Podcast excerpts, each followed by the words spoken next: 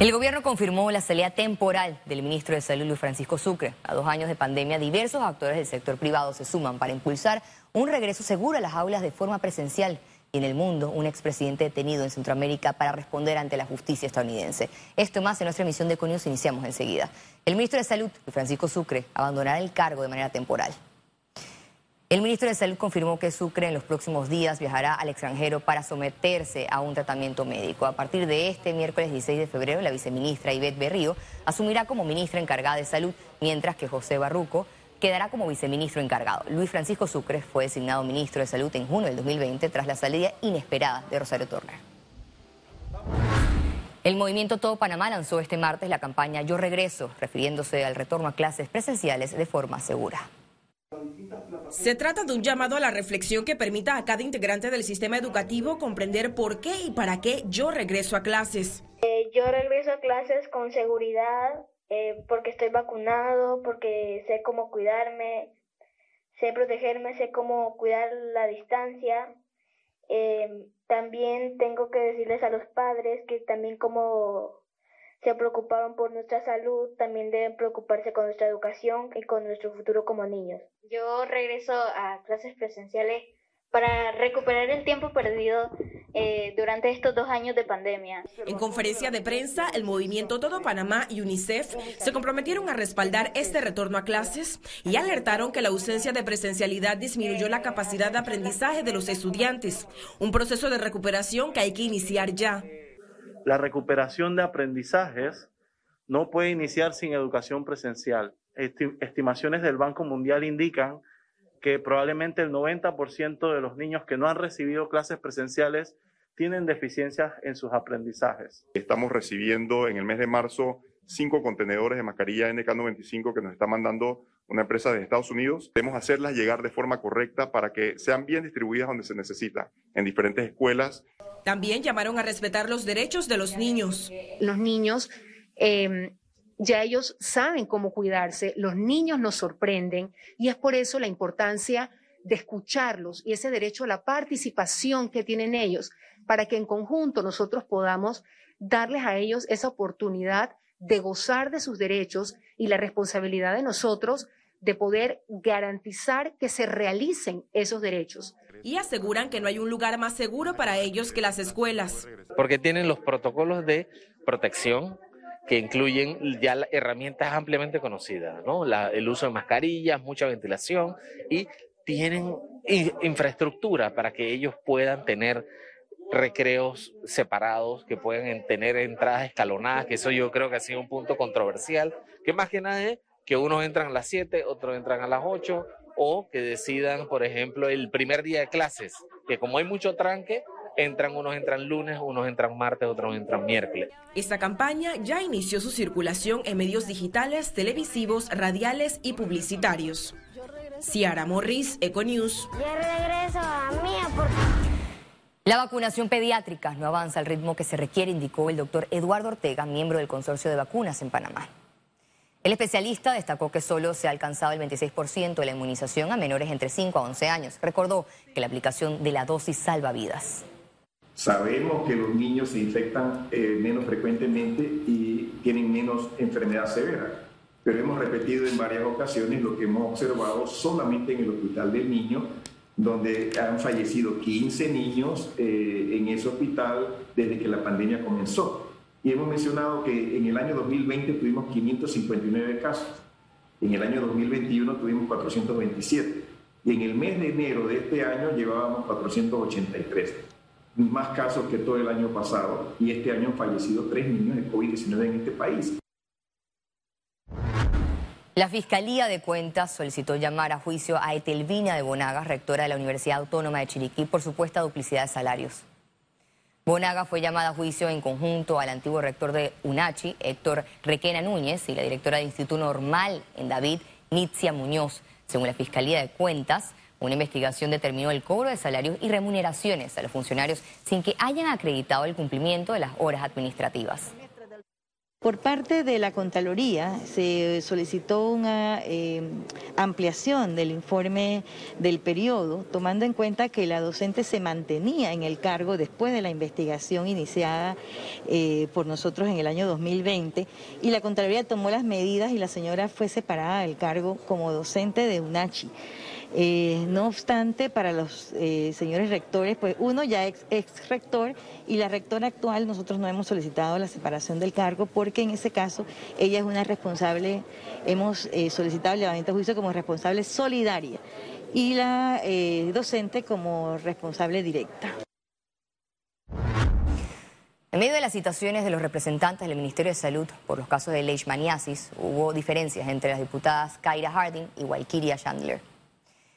El incidente ocurrió en la Comisión de la Mujer en la Asamblea Nacional, luego que la diputada suplente de la bancada independiente, Walkiria Chandler, cuestionara a la viceministra de Salud, Ivette Berrío, por las denuncias que recibió el órgano legislativo relacionadas a esterilización sin consentimiento en comunidades indígenas. La perredista Harding, que actualmente es la vicepresidenta de la Asamblea Nacional, de forma repentina decidió suspender la sesión. La Asamblea debería ser una casa para debate, para discusiones y aprovechando que tenemos una autoridad como una viceministra, se debería dar una discusión, se deberían contestar respuestas, pero como les decía, yo estoy perpleja, esto no había pasado, me parece que no son las maneras. Pero nuestro reglamento interno establece que hay que ceñirse al tema por el cual se cita el funcionario traté de plantearle eso, que todos pudieron verlo a la diputada, pero ella insiste con el tema y de verdad que no es un tiempo para debatir. Entonces yo tengo compromisos y de verdad que no voy a entrar a un debate que no corresponde. Cambiemos de tema. Más de 90 emprendedores fueron beneficiados este martes con el programa Capital Semilla. Los fondos no reembolsables por más de 800 mil dólares provenientes del Banco Interamericano de Desarrollo buscan que los nuevos microempresarios pongan en marcha los proyectos que ayudarán a la recuperación económica del país con la generación de empleos. Los panameños beneficiados del programa recibirán capacitación en gestión empresarial, comercio y mercadeo para explorar las ventas de sus marcas. Eh, en esta etapa que crea Panamá incluye los 43 subsectores de la industria culturales y creativas, que incluye desde la música, el arte, empresarios turísticos, gastronomía, eh, eh, los que hacen, trabajan también artesanía. Es, un, ecosistema muy grande y que nosotros estamos apoyando y vemos como muy importante para el desarrollo y, que el, aporte que se le está dando en esta ocasión de Capital Semilla servirá para ayudar a que nuestra economía des, de, despierte otra vez y se levante. El presidente de la República sancionó la ley que crea el sistema de garantías y de protección integral de los derechos de la niñez y adolescencia. Panamá era de los pocos países que no contaba con una legislación similar.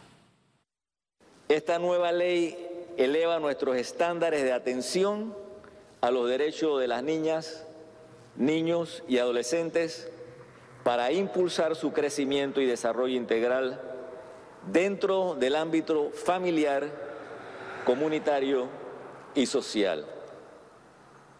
Nuestro país tenía una deuda histórica con nuestros niños y adolescentes en reconocerlos como sujetos de derecho, compromiso que Panamá asumió en 1990 cuando ratificó la Convención de los Derechos del Niño. Yo creo que un esfuerzo de más de casi 25 años de la sociedad civil en su conjunto, las organizaciones no gubernamentales que a lo largo de todo este tiempo han estado velando por los derechos de la niñez y créanme que, que como proponente de la ley más bien fue articular el esfuerzo de muchos años, incluso el que yo en lo personal, eh, a través del movimiento de la nueva generación desarrollamos en su momento, pero hoy gana el país.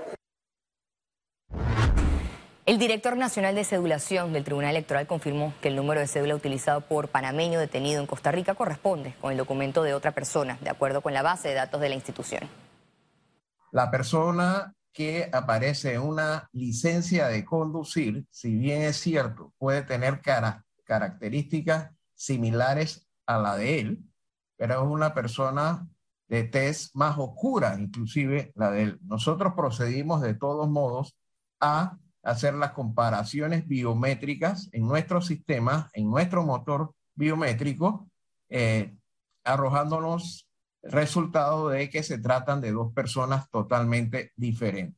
Eh, la persona esa en nuestros registros, en nuestra base de datos, todavía aparece viva. Eh, si no ha habido eh, declaración de defunción, entonces definitivamente que el registro civil no puede darlo de baja.